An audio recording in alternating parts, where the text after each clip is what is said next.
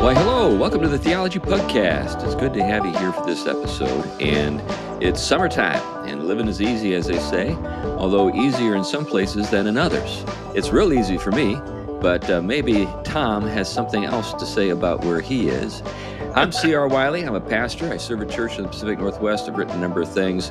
Been a professor of philosophy and home improvement contractor and a commercial real estate investor, yada, yada, yada. Anyway, enough about me. Okay, how about over to you, Tom? Tom Price, it is very warm here in Connecticut. It's not as bad as it could be, but it is bad per se, enough for people in Connecticut to have their A C on and everything else. Um, you know, it's a humid state. Most people think of New England as kind of just, you know, a cool kind of borderline snow, but you know what? We get very warm. It uh, yeah, there are four seasons. One of those seasons yeah. is summer. yeah, and, and summer is real. I grew up in the South, so there is familiarity with this kind of temperature, and I, it doesn't bother me. I'm okay with it. Um, yeah, I'm writing things, uh, many things, uh, on a variety of topics. Actually, the variety increases as the day progresses, but that's a good thing, and I teach as well. Um, but I'll pass it over to uh, Doctor Sunshine. yeah, Glenn, tell us about yourself then, uh, subject of the day. Yeah, I'm Glenn Sunshine. I'm a senior fellow at the Colson Center for Christian Worldview, a ministry associate at Reflections Ministries. Um, I've got a uh, five oh one c three called Every Square Inch Ministries. I'm a retired history professor. I'm writing and doing a whole bunch of other stuff too. So... um, Anyway, um, our topic for the day is coming out of an article that I ran into uh, called The Shattered Image um, of the thirteenth century. And the jumping off point for this, he talks about C S. Lewis's Discarded Image. And he says that, you know, the, the Discarded Image is a brilliant work of scholarship, and it really is. Yeah. Um, it's a work that I would strongly recommend anybody listening to this uh, to read. Um, just be aware that Lewis is a professor of literature. When he presented this, was presenting it to a bunch of literature students. So he makes all kinds of references to works of literature that you probably don't know. Yeah. And that's okay. You can still and, get his point. And he's ver- and he's versed in philosophy enough to basically lose a lot of people who are even well-versed in philosophy. He's just that kind of scholar. yeah. So, yeah. but uh, The Discarded Image is a great book, strongly recommended. But but the author of this article suggests that actually a slightly different metaphor should be used here. Now, when Lewis talks about image, what he's really talking about is medieval worldview, the image that they had, the picture they had of the cosmos and how it worked. And we should probably do an episode on The Discarded Image sometime. Yeah. I think that would really yeah. be worthwhile. Absolutely. But, uh, but for today, um, he suggests that really what we're living with is not so much an image that's been discarded, but an image that's been shattered. And the trick is that the modern world picks up pieces of that shattered image yeah. from the thirteenth century and sort of pieces it together to create what, what we have today. The problem is it's incoherent.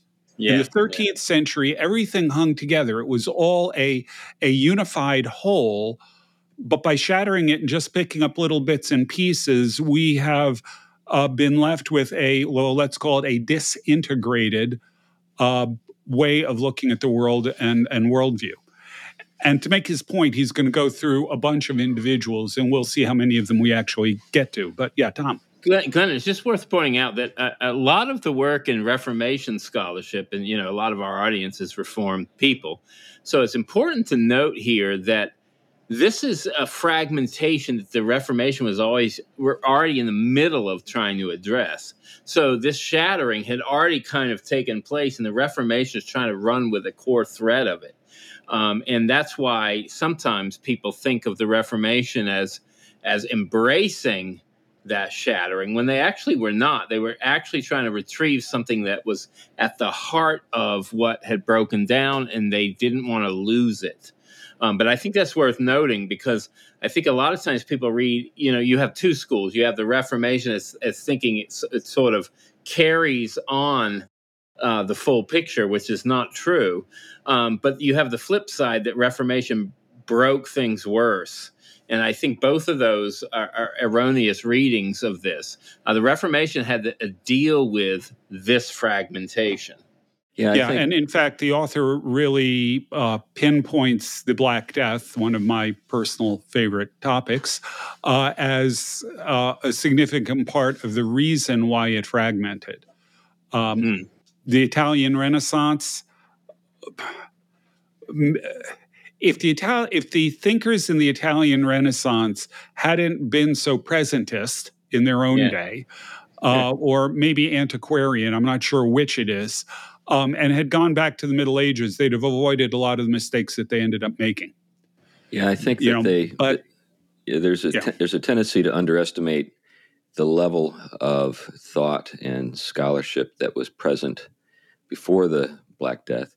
I think you know this is John Mark Reynolds. So, in, in case folks are unfamiliar with him, John Mark Reynolds was um, the founder of the um, uh, a program at Biola University for. Uh, let me think. It was it was a it was basically for, well, I think it's the Torrey Scholars, if I remember right, the name of the program. Mm-hmm. But it was a special program in in sort of the Western tradition, kind of a great books thing that um, was uh, really you know a fine thing. Yeah. Um, let me see. He. he uh, Uh, mentions it at the at the Great Book Center honors program. It was an honors program, and uh, but anyway, um, I think another facet. You know, when I was a young Christian, and we would talk about the Reformation, which wasn't very often. Um, you know, I was in a kind of mainstream American evangelical church, which more or less assumed that the Reformation was simply a recovery of a pure gospel from the past, that there wasn't anything else that was going on sort of in the larger picture that was at all important. Um, when you get into the actual history of things, you discover that it was a much more interesting and complicated story than that. Although, you know, I do think that there were obviously important features of the gospel that had been obscured during, uh, you know, Uh, the period in which we were trusting the, the Roman Catholic Church to be the, a good steward of the gospel, and, and it, they failed in certain ways.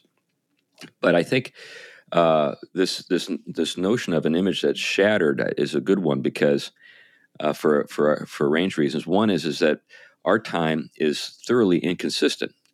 So you'll have people who uh, you know are materialistic in their understanding of reality.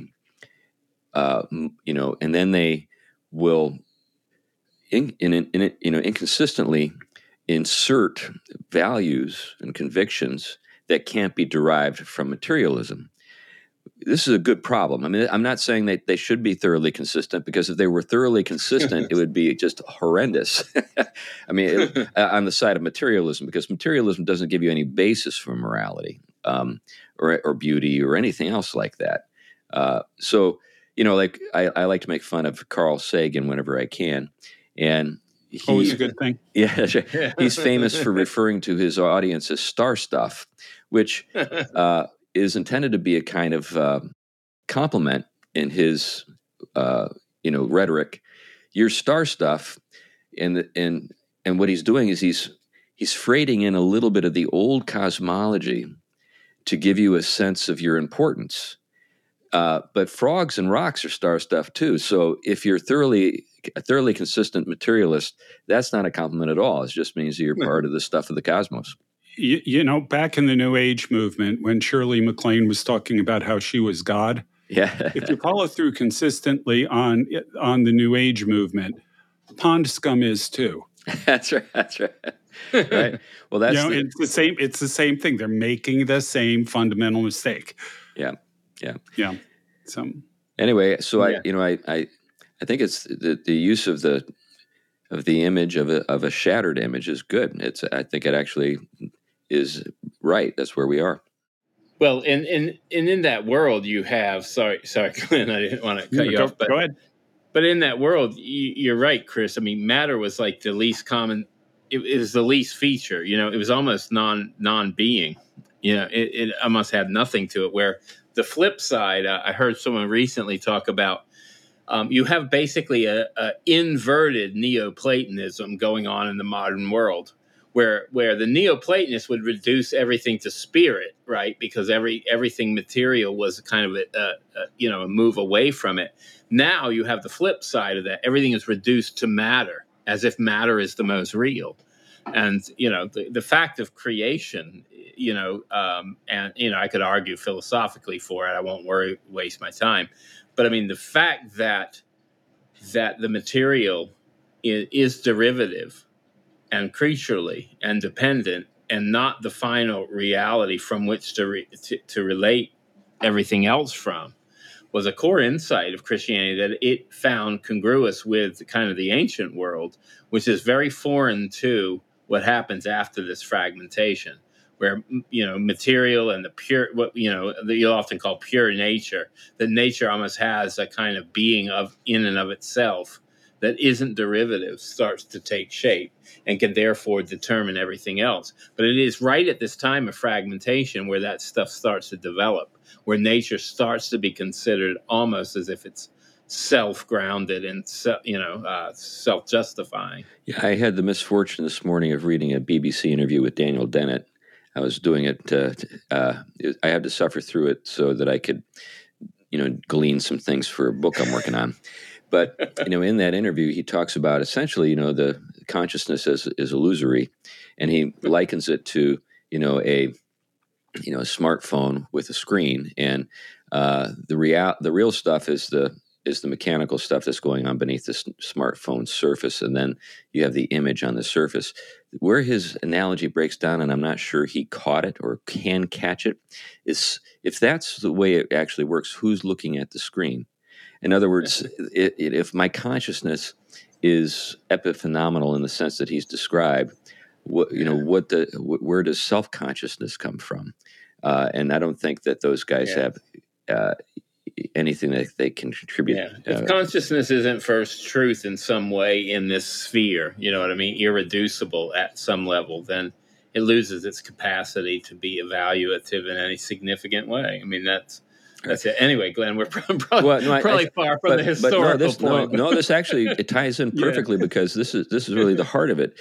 Uh, yeah. When we talk about the synthesis, that's one of the things yeah. that, you know, is being addressed here. Is how do yeah. we hold it all together? So is consciousness, or, you know, that's just kind of a, a modern way or a pseudoscientific way to talk about spirit uh, or soulish or soul, um, you know, because those words have religious connotations that those folks don't want to. to freight into things. But if, yeah. but if we're talking about consciousness, you know, uh, is that the the true you or the illusion? And if it's an illusion, um, well, it's a pretty entertaining and delightful one. It, it reminds me of Puddleglum, you know, uh, in The Silver Chair, where he says, "This, this, the illusion that I remember is better than your realities." Yeah, the, the the thing that that's remarkable about this, and I'm going to reflect on the history a little bit rather than going right to the article, is that when when you look at the Renaissance, uh, I would argue that in a lot of ways the Renaissance is a product of the Black Death. Now, there were already trends in that direction happening before then in some respects, but the core of the Renaissance really is something that we refer to as the cult of antiquity. The idea that the ancient world was all that in a bag of chips, you know, that that there's this golden age that was the Greco-Roman world, the Roman Empire, or the Roman Republic, depending on who you're talking to. And that was when the world was bright and all was right and life was merry and gay, if I can quote Camelot here. Um, but, you know, the reason, and, and really when you take a look at it, that there was a level of cultural despair about their own age that prompted that. And I would argue that when you're looking at, well, what, what happens in the fourteenth century? You'll notice the article talks about the, the thirteenth century, sort of the, the peak period here. What happens in the fourteenth century? You get a climate shift. The Little yeah. Ice Age begins. It gets colder yeah. and wetter. Growing seasons shorten. Famines occur. uh, thirteen, sixteen, seventeen uh, was referred to as the year without a summer because it was cold and wet the entire year and the grain couldn't ripen. For the first time, you've got famines across all of Europe. Uh, you've got outbreaks of disease culminating in, in the Black Death, which kills roughly half the population of Europe in the space of three years. Um, you now the church ought to be able to help with this, but in thirteen fifteen, it got moved to Avignon, France. And, and you have at and then this in time, thirteen seventy-eight, you get the, the schism in the West, well, where you've got multiple and, popes. Yep, and you get nominalism and voluntarism and its roots. I mean, you, you have the first fruits of Scotus, but eventually Occam, right mm-hmm. around this period in which the breakdown of, of you, you know, realism begins to happen, really the first time in Western history. Yeah, well then add to that, you've got the Hundred Years' War going on between England and France. And if you take a look at um, at well, let's say Florence, which many people sort of consider the capital of Renaissance Italy. Between twelve ninety-three and fourteen thirty-four, Florence had twelve changes in, of government. And by change of government, I mean new constitutions. Yeah. You know, uh, it, it was total chaos going on. And it's in that environment that this the guy named Petrarch comes along, he's a poet and yeah. a bunch of other things, yeah. and really initiates this thing called the cult of antiquity, where he's looking back to ancient Rome as this golden age, arguing yeah. that when Rome fell, basically civilization ended and there's nothing going on. And, you know, like I said, cultural despair, his own era had nothing to offer, all of these kinds of things. Um. And the idea was powerful enough, it resonated enough in Italy that it took off. And that's yeah. why the entire movement, notice I did I said movement, not period. The entire movement is called the Renaissance, the rebirth. What's it a rebirth of? Civilization. You have ancient civilization, you have modern civilization. And in between, you have this blank space in the middle, which we call the Middle Ages. That's where the term comes from. Question there, because it's just a gap in my own knowledge of that period, but there is a retrieval of Neoplatonism during this period, which is actually, I, we often look at it negatively, but actually in many ways is a very positive move mm-hmm. for the Renaissance folks. Uh, could yeah. you maybe kind of spell out what the significance of that was? Well, the reason it happened was because the Ottoman Turks were, were busy conquering the Byzantine Empire, and a lot of refugees fled from there to Italy. And yeah. the net result is you get this this burst of of um, Hellenistic studies, and in yeah. particular, a guy by the name of uh, Marsilio Ficino finally translates all of the remaining works of Plato that survive into Latin, all, along with a whole bunch of other things. And so you get this burst of Neoplatonic uh, thinking um, uh, in Florence. Now, that's not the only trend. You, you've yeah. got uh, Pomponazzi, who's a Renaissance Aristotelian. But we usually associate the Neoplatonic movement with the Renaissance because of Ficino, who was the premier public intellectual of his day, if you can use that kind of term. This is, I think, worth noting that, uh, you know, generally speaking, when we think about the history of ideas, we have a tendency to consider them almost like hermetically sealed from history. In other words, yeah, the ideas yeah. just kind of naturally unfold, or and new things kind of come up uh, that are introduced from who knows where or what other, what source or what what have you. But you know, the point that the Black Death plays a huge role in all this is is something that an historian would would remind those of us who are more interested in the ideas than in the yeah. sort of the occasion for a loss of faith in an old idea. I think it happens all the time, you know, when you got, yeah. like when I think about it, you know, I, so one of the things about antiquity is, um, you know, it's a fairly naive thing to, to to think about the classical world in sort of this monolithic sense that it was just all great and that there weren't f- fractures and, and things that are going on inside it. You know, when the, one of the reasons why the, why Christianity succeeded so remarkably is that there is a lot of disillusionment among the Roman population. In other words, yeah. they, they weren't they weren't enamored with their own. They were commiser- They were worrying about the end of the world themselves all the time. They thought their best days were all behind them. They they had this sort of romantic sort of sense of of what Roman virtue used to mean, you know, and they were always worried. I was just, I was just listening to an interview with, with uh, Tom, um, oh, the guy who wrote Dominion, Tom Holland. Holland. And, yeah, he, he was talking about this. He was saying, you know, you know, in the first and second centuries, these people weren't thinking of themselves as the zenith of human civilization. They were thinking about yeah. our best days are behind us. Yeah. they were they yeah. were worried about all kinds of stuff. yeah, yeah. Okay, well, let, let's let, let's add this into the into the mix here. The epistemology actually also, to some extent in the Middle Ages, but carried to its, its illogical conclusions in the Renaissance, is that truth, it starts with truth is knowable to the human mind, mm-hmm. true truth, absolute truth. Secondly, truth is necessary for society because any society that's not built on truth is built on a lie and it will therefore collapse. Yeah. And the corollary to those two premises is that the your best guide to truth is ancient successful civilizations, because obviously they must have known something. Yeah. Um, we'll add to that, by the way, a concept called the decay of nature, which says that in the natural world, everything has a tendency to, well, decay, to break down. Yeah. And since human beings and human civilization exists as part of the natural world, that's true of us too. So all civilizations tend toward em- entropy. All knowledge tends toward entropy. And therefore, the further back you can go in time, the purer your thought, your ideas will be. If you want to find the truth of anything, you go back to the very earliest sources you can find before the decay of nature came along and corrupted it. Mm-hmm. So this is why you've got the cult of antiquity. You want yeah. to go to the past. You want to find the earliest sources. You want to look at all kinds of ancient civilizations because they all must have known truth. And since truth is, is a unitary thing, they all must have the same truth. And therefore, our job is to study all of them and to distill the, the essence of truth from all of them in a kind of synthesis, which yeah. we see in someone like Pico della Mirandola's, what is it, five hundred Theses? Yeah. Um, where he's trying to synthesize truth from all over the world. The problem is it doesn't work. The medievals yeah. had figured this out, even with their much more limited sources.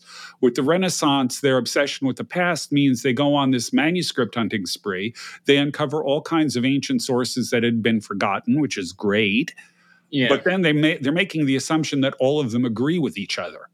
And that's where yeah. the problem comes in. Now, the, well, the medievals yeah. could have told them it wouldn't work. But yeah, well, you, you have you have a host of things going on here. I mean, I know Alistair MacIntyre, uh, the, the famous... Uh, ethicist uh, was, was known for, uh, I remember Reinhard Hutter asking him something about, you know, philosophical or theological ethical issue.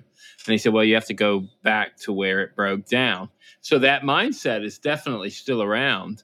Um, and and I think that, you know, the way like the Reformation gathered, you know, hit, uh, you know, in its early days, the way that, that um, being a part of a tradition works, but also its limit was very wise.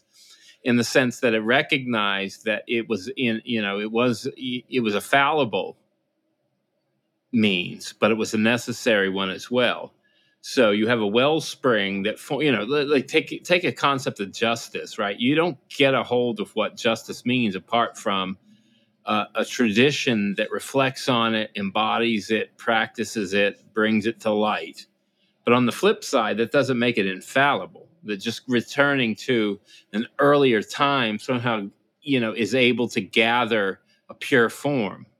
Um, but what it did mean is you can't extract yourself from that tr- tradition of reflection and shaping and embodiment that make you a part of the conversation, all the while recognizing that you haven't achieved a pure form. And this was a very, this is one of the things I think the Reformation brought that is, you know, largely unrecognized, even with the Reformation people, um, that it recognized a, a, a, a honoring of tradition, a shaping of it, a necessity for it without making it absolute.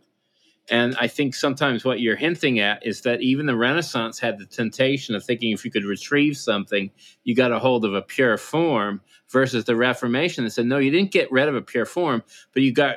you got a hold of a form that needs to, uh, you know, bring itself to fulfillment in redemptive history. Well, I think there, there Another thing to consider in all of this is, you know, we've got this sort of antiquarian naivete. Uh, in the seventeenth century, that changes, uh, you know, with uh, Novum or, or, Organum, uh, you know, and Francis Bacon, you know, the new knowledge, this, this sense of turning away from Aristotle, a sense of kind of we've exhausted the the riches of antiquity.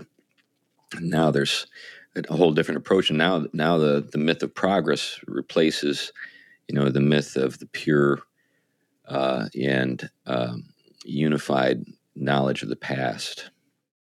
Yeah, the myth of progress waits a little bit past Bacon, actually, to Pascal. Mm. Um, and this was one of the unintended consequences of Pascal. Um, There was a debate going on between Descartes on the one hand and Gassendi on the other about whether or not vacuums existed.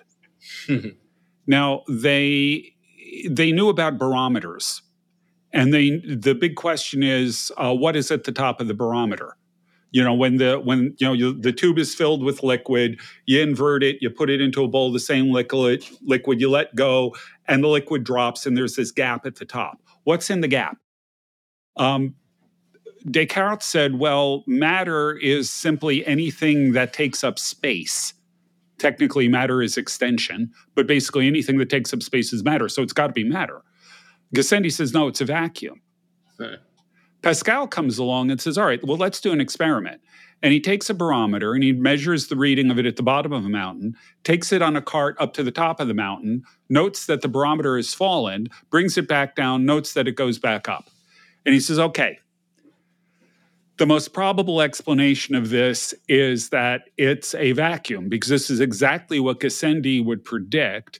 Descartes has to jump through all kinds of hoops and, and kludges in order to explain where the matter comes from that fills this and where it disappears to. This doesn't prove that a vacuum exists, but it makes Gassendi's postulate of vacuums much more probable. Remember, Pascal in mathematics is also the father of probability theory. It makes it much more probable that this is the case, and that's good enough. Probability rather than certainty is adequate as a foundation for knowledge. This is called probabilism. And once you get probabilism, that's what really lays the groundwork for the idea of progress. Because what it means is we can respect the past all we want to, but in all likelihood, we're going to be learning more and adding more to it and improving and improving and improving, and thus getting better and better and better. One of the, the questionable aspects of it has been always that, you know, have we always gotten better and better and better at it? And that that part of it, I think, has, has required the, the layers of causality that were excluded when this stuff took off, especially efficient causality, which became, became dominant. I don't want to unpack that too much, but really looking at the, you know, sort of the immediate uh, physical cause of something, right, has become almost explanatory in the fullest sense in modern science, leaving out formal cause, final cause, meaning that things have a form and pattern to them, and that these unfold according to a given end, uh, purpose, meaning.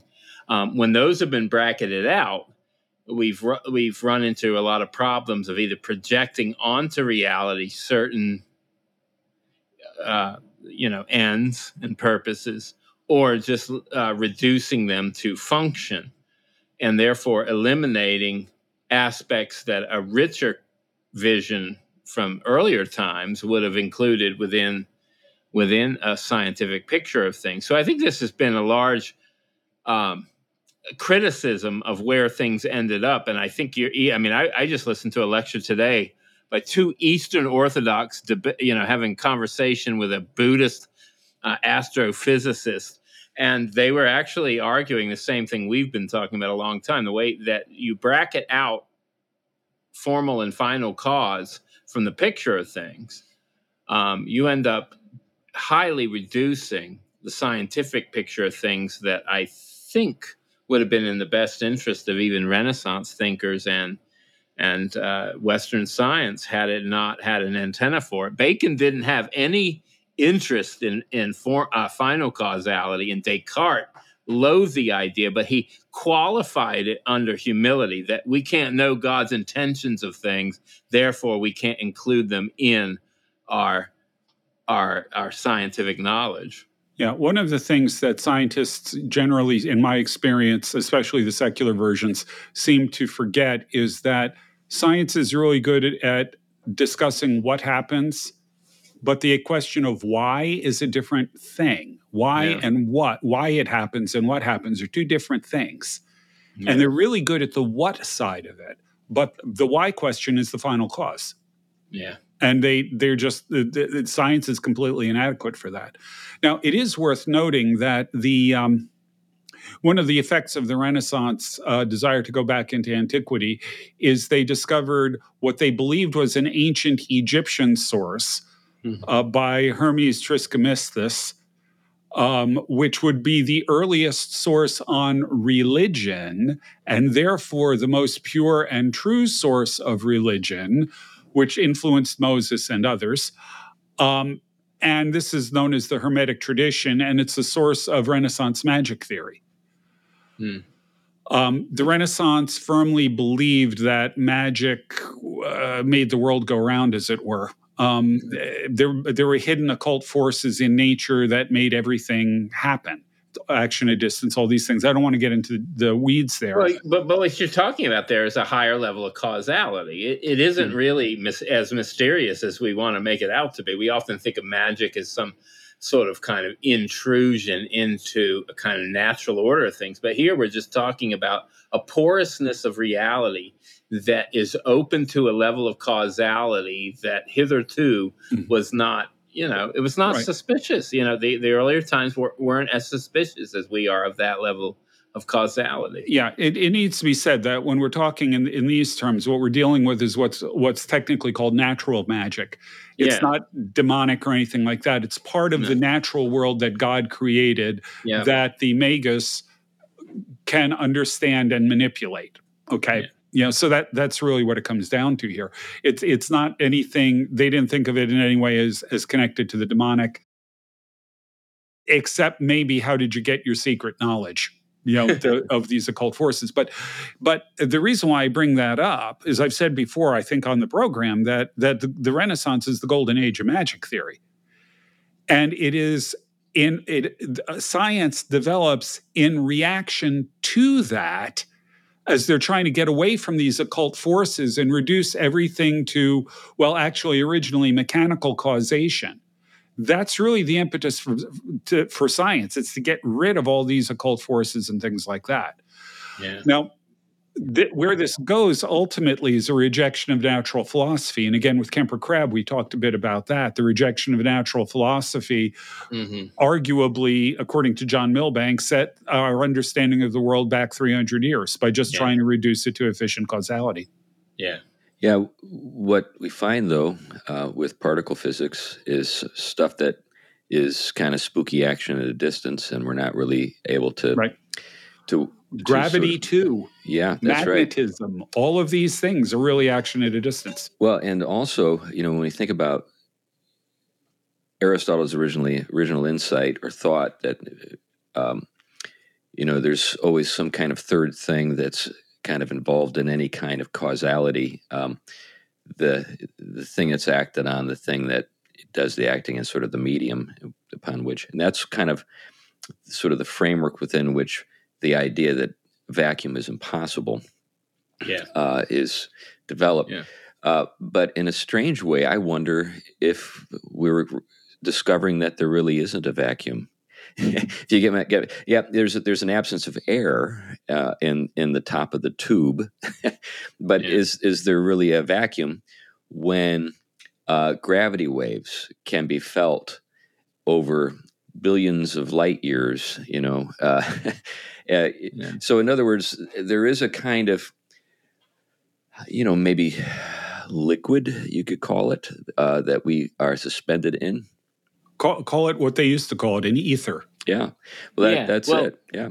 Yeah. Well, I think Aristotle, Plato, Um, you know, we, we can we can shake ourselves all we want out of that stuff, but Christianity wisely understood what was significant in both of those traditions.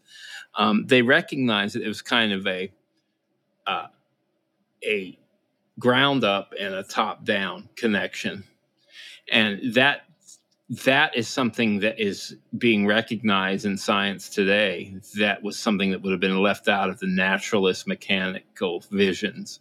Um, and what do you mean by that? Well, there is a communicative dimension in material reality that for any potential to actualize itself, there has to be communicative dimensions going on. This is where the bottom-up, top-down kind of connect, the transcendent and the immanent, if you will, um, that, that have to be in place for anything to, to realize itself. There are so many thick layers of reality that have to be going on for anything to be living and flourish, um, that that mechanistic and natural sciences can in no way account for. It's completely bracketed out of efficient causality, and so you you you see a lot of philosoph- you know, the, the return to natural philosophy. I think Milbank is tapping into that. This is happening, I think, even in the sciences, that we can't deal with this in our reductionistic pictures. Um, And so we, we're, you know, the classic figures are back at it again as central stage. Um, and, you know, if you want to say it, it's kind of a renaissance in its own way. Um, and, you know, we have to think as Reformation people, what does this renaissance mean?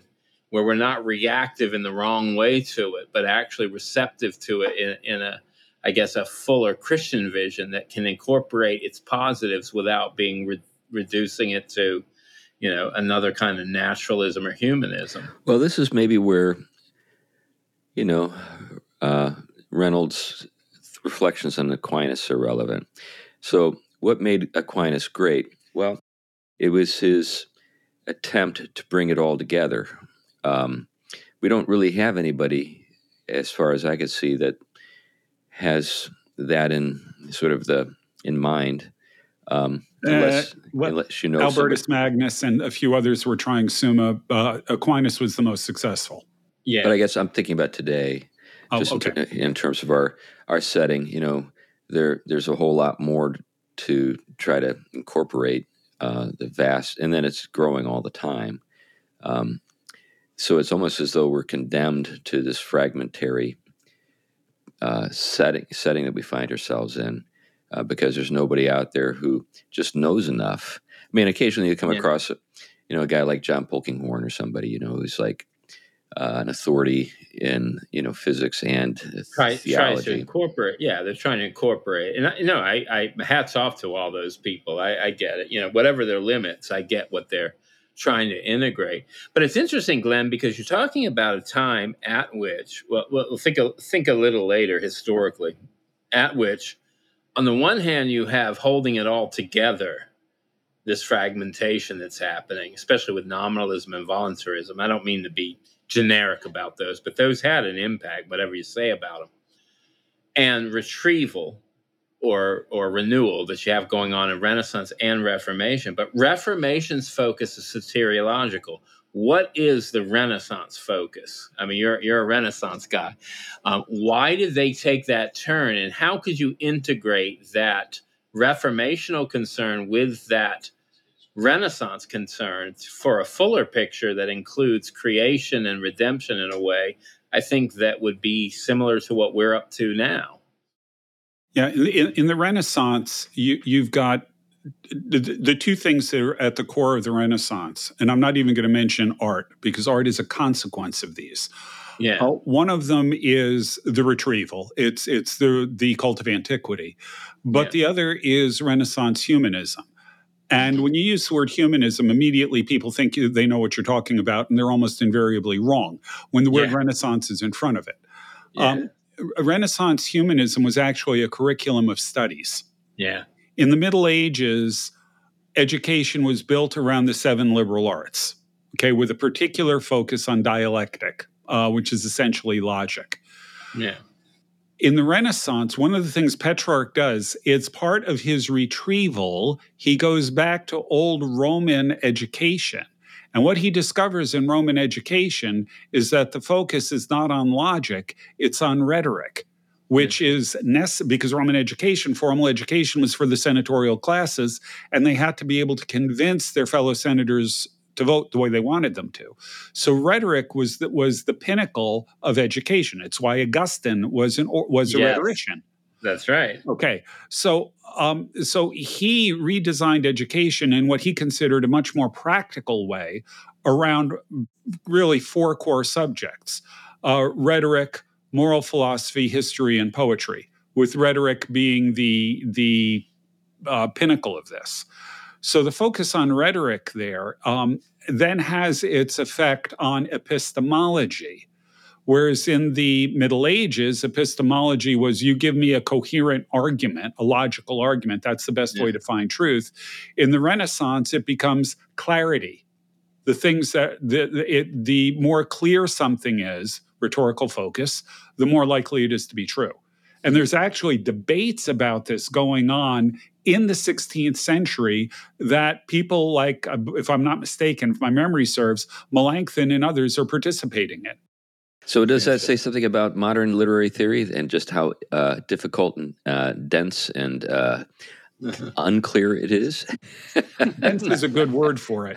Um, yeah. But, um, you know, so...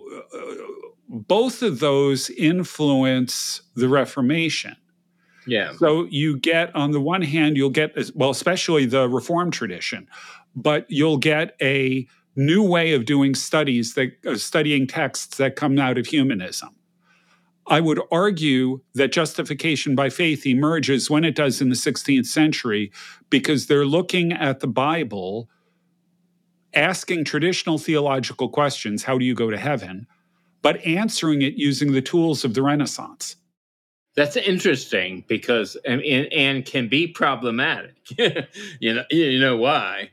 Um, only because it it asks the question whether or not the church, because it didn't have the antenna of the Renaissance, has read the Bible throughout history, its doctrines of Trinity and Incarnation and everything else the right way. I mean, this has been part of the argument of figures like Lewis Ayres that no.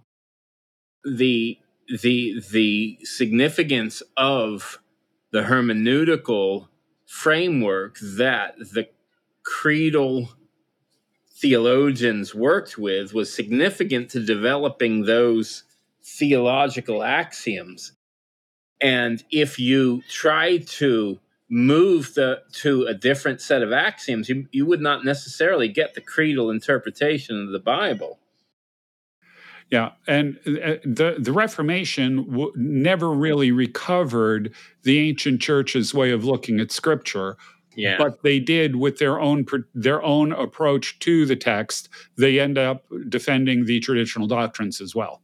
That's interesting, and and I think that would be worth uh, worth a book be, because, in a sense, that that's very hard to come by in other ways. Um, I think of uh, I'll give you an example. Carl Karl Barth's retrieval of the Doctrine of the Trinity. He affirms fully classic Doctrine of the Trinity, but he does it fully on non-traditional grounds to which many question whether or not his interpretation is not, I mean, is far more consistent with a reading of the Trinity in light of, say, a post-Kantian metaphysic than anything the classical Christian vision would affirm. And the problems therein of comparing the two become significant at a point.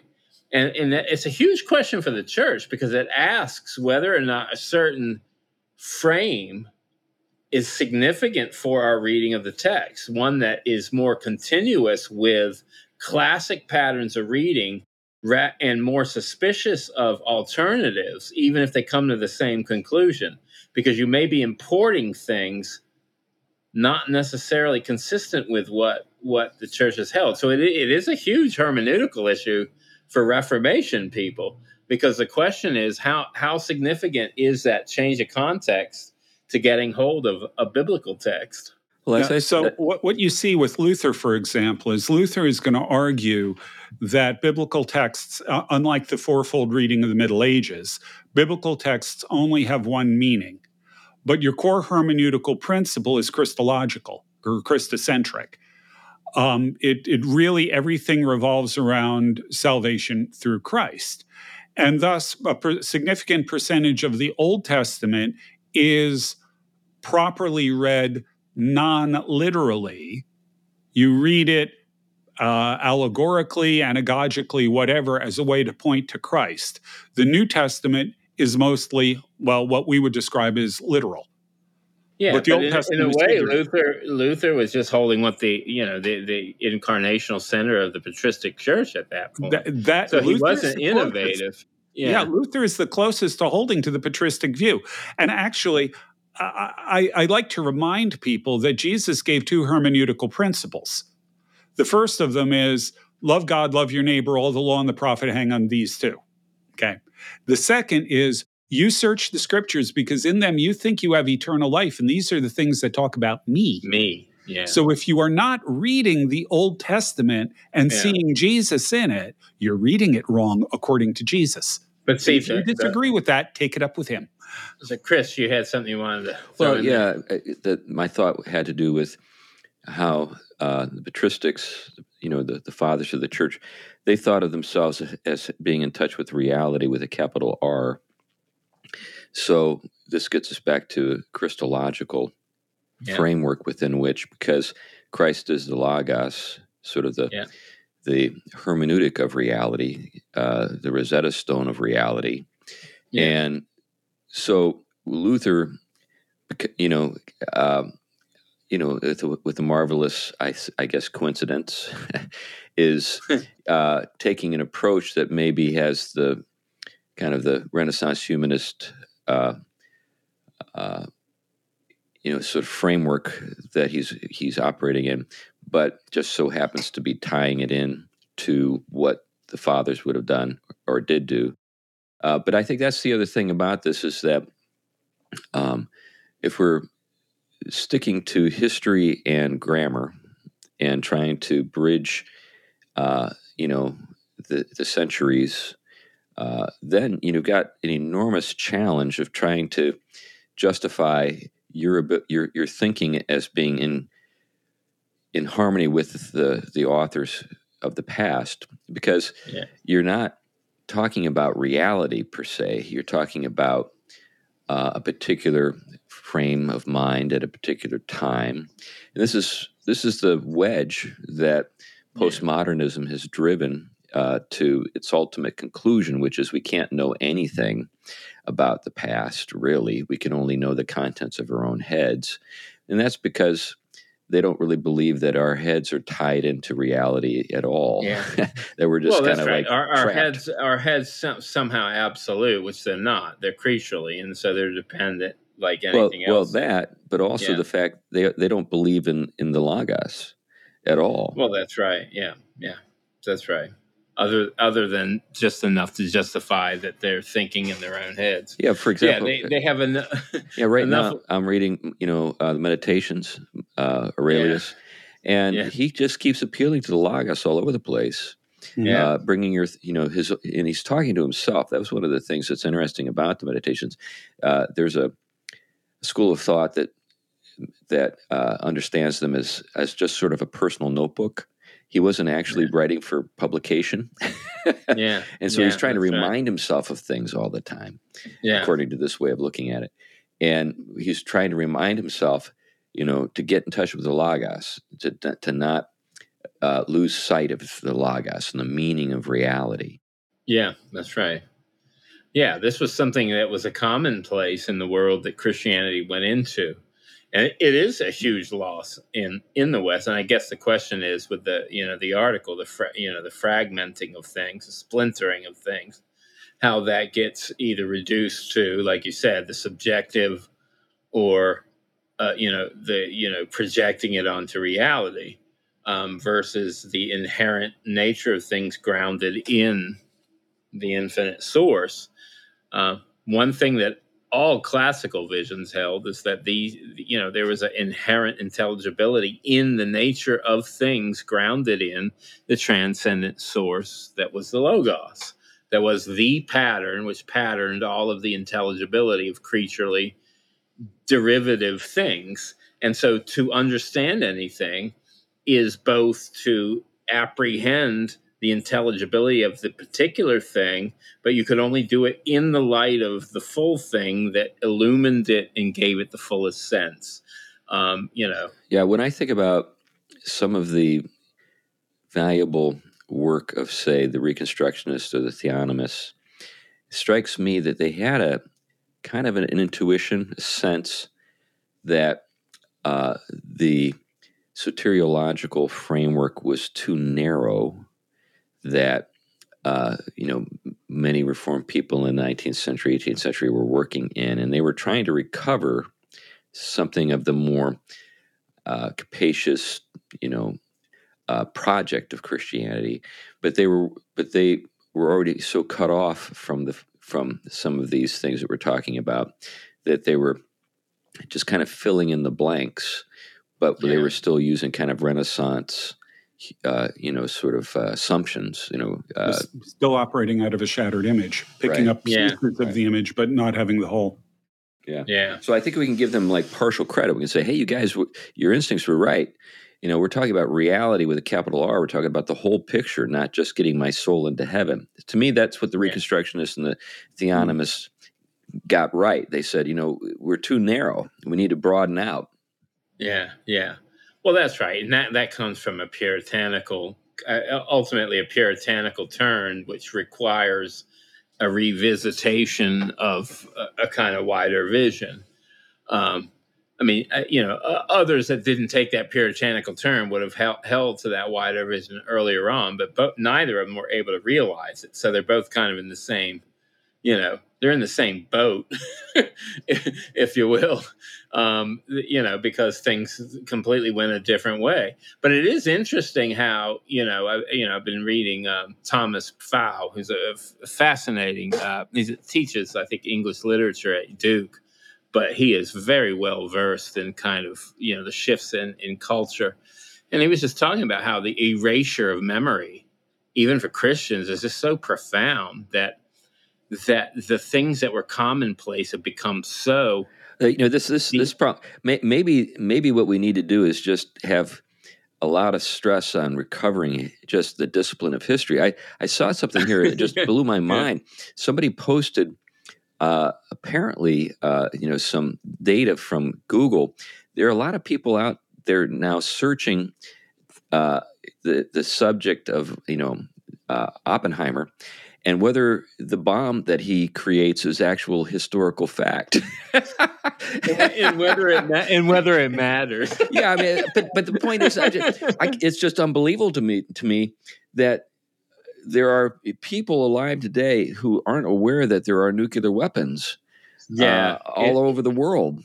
Well, it makes me. There, there are a lot of people who weren't alive or aware of of anything during the Cold War, when we lived with nuclear weapons as sort of on the back of our mind well, all the time. Yeah. Well, it makes me, I think for both of you, makes me, you know, especially for my own children, it makes me aware of the need for resources to give them in curriculum prior to their well, you, launching. You, you know that they all know who, uh, you know, Martin Luther King Junior was, and well, they know right. they know yeah. uh, all about, yeah. but but wrong, but read wrongly. But but, but yeah. and they know all about sexual politics and stuff like that. But yeah. they don't know anything. That's right. About yeah. World War Two or, or anything yeah. you know related yeah. to the Cold War. They're just completely ignorant of vast swaths of thing, you know, history.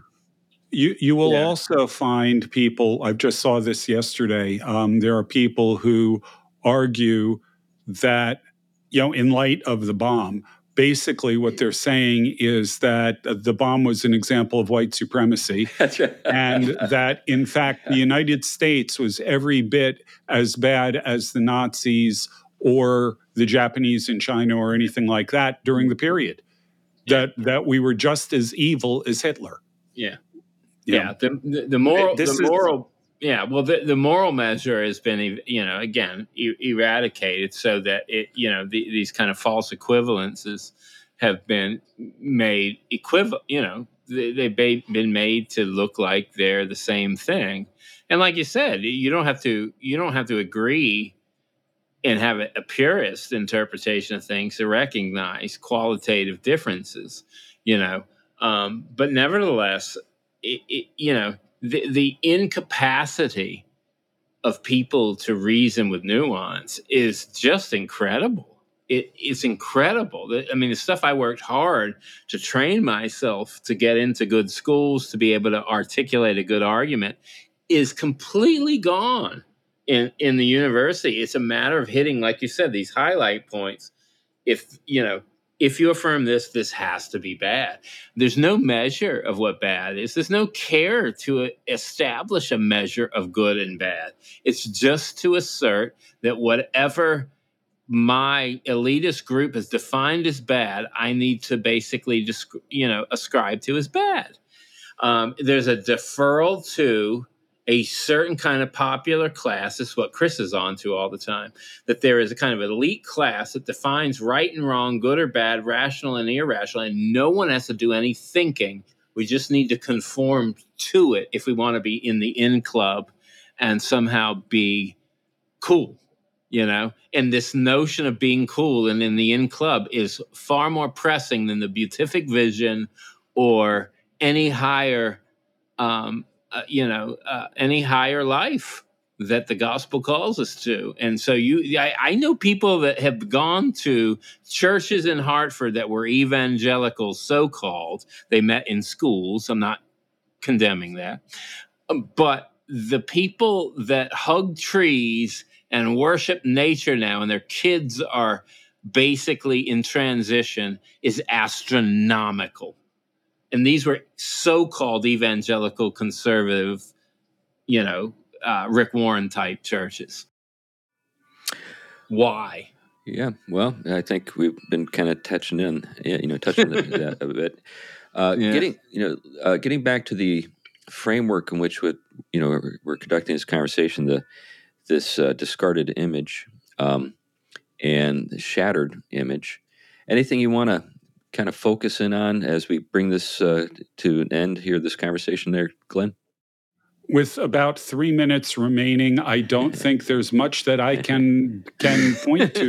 Um, I had thought we might get through some of the individuals here, although, and we did at least mention Aquinas. Yeah, that's right. Yeah, right. But um, yeah, there, there.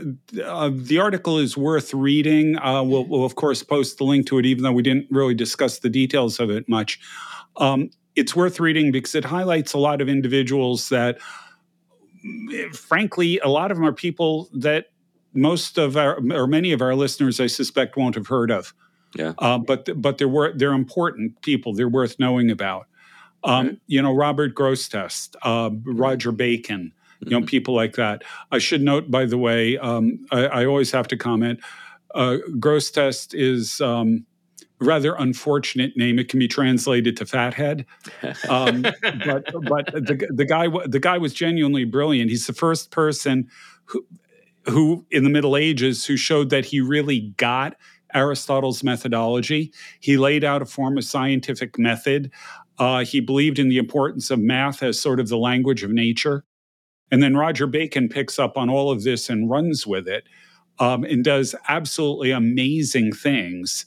Um, in terms of both his theory and his own work. I mean, he identifies, he, prior to Newton, he broke up visible light into a spectrum using a water droplet. Okay. Yeah.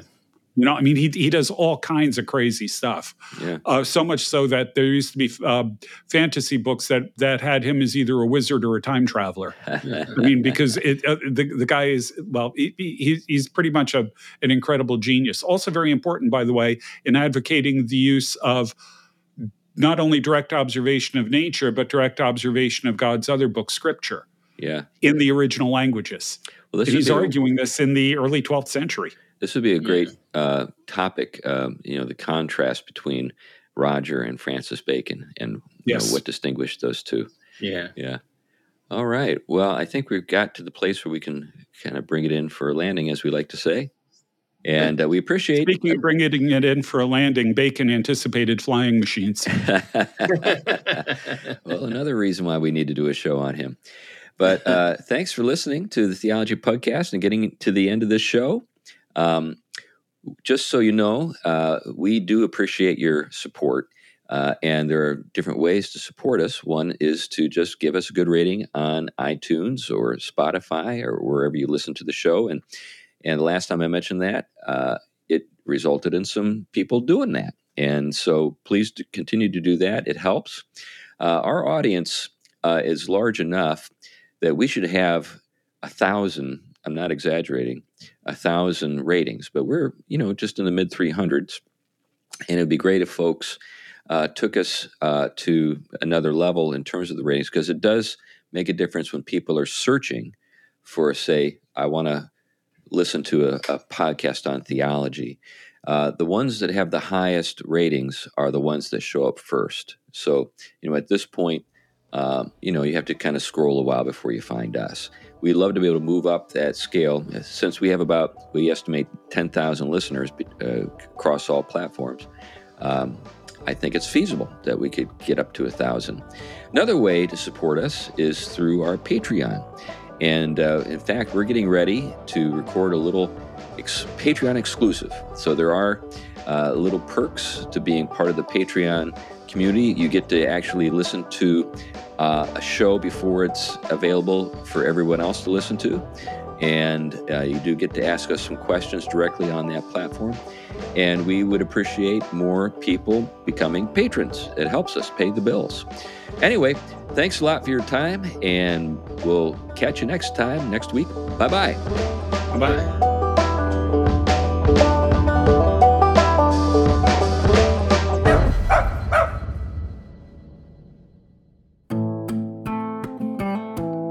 The Theology Podcast is a ministry of Trinity Reformed Church in Huntsville, Alabama.